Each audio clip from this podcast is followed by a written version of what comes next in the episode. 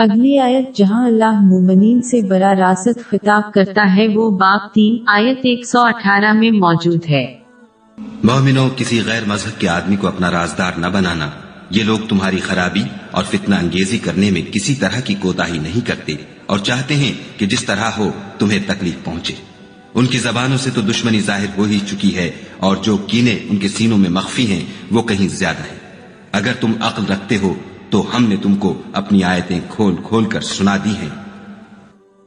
اس آیت میں صحبت کی اہمیت پر بحث کی گئی ہے۔ مسلمانوں کے لیے ضروری ہے کہ وہ احتیاط سے اپنے ساتھیوں کا انتخاب کریں اور دوسروں جیسے کہ اپنے بچوں کو بھی ایسا کرنے کی نصیحت کریں۔ ایک ساتھی کا کردار پر بہت بڑا اثر ہوتا ہے۔ سنن ابو داؤد نمبر 4833 میں موجود ایک حدیث میں اس کی طرف اشارہ کیا گیا ہے جو اس بات کی تلقین کرتی ہے کہ آدمی اپنے ساتھی کے مذہب پر ہے۔ اس کا مطلب ہے کہ ایک شخص اپنے ساتھیوں کی خصوصیات کو اپنائے گا، اس لیے ایک مسلمان کو صرف اللہ سے ڈرنے والوں سے دوستی اور صحبت رکھنی چاہیے۔ یہ اسلامی علم حاصل کرنے اور اس پر عمل کرنے سے ہی حاصل ہو سکتا ہے۔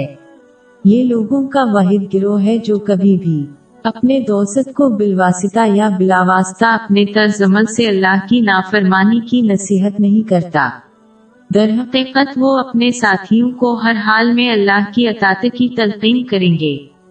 وہ ہمیشہ اپنے ساتھیوں کی حوصلہ افزائی کریں، یہ کہ وہ ایسی چیزوں میں ملوث نہ ہوں جن سے انہیں کوئی سروکار نہیں ہے۔ سنن ابن ماجہ نمبر 3976 میں موجود ایک حدیث کے مطابق یہ اسلام کو بہترین بنانے کا راستہ ہے۔ دوسرے تمام قسم کے صحابہ بشمول اپنے رشتہ دار جو اسلامی تعلیمات سے ناواقفیت کی وجہ سے اللہ سے نہیں ڈرتے آخر کار اپنے ساتھیوں کو دعوت دیں گے، اللہ کی نافرمانی کرنا چاہے ان کا ارادہ نہ ہو۔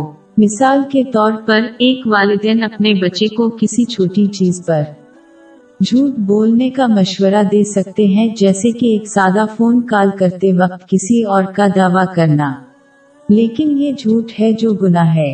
اس کے علاوہ جو لوگ اپنی جہالت کی وجہ سے اللہ سے نہیں ڈرتے وہ اپنے ساتھیوں کو اللہ کی رحمت سے دور ہونے کی دعوت دیتے رہیں گے جب تک کہ انہوں نے انہیں صحیح نصیحت کی ہے اور اپنے ساتھی کے ساتھ محبت اور احترام کا برتاؤ کیا ہے۔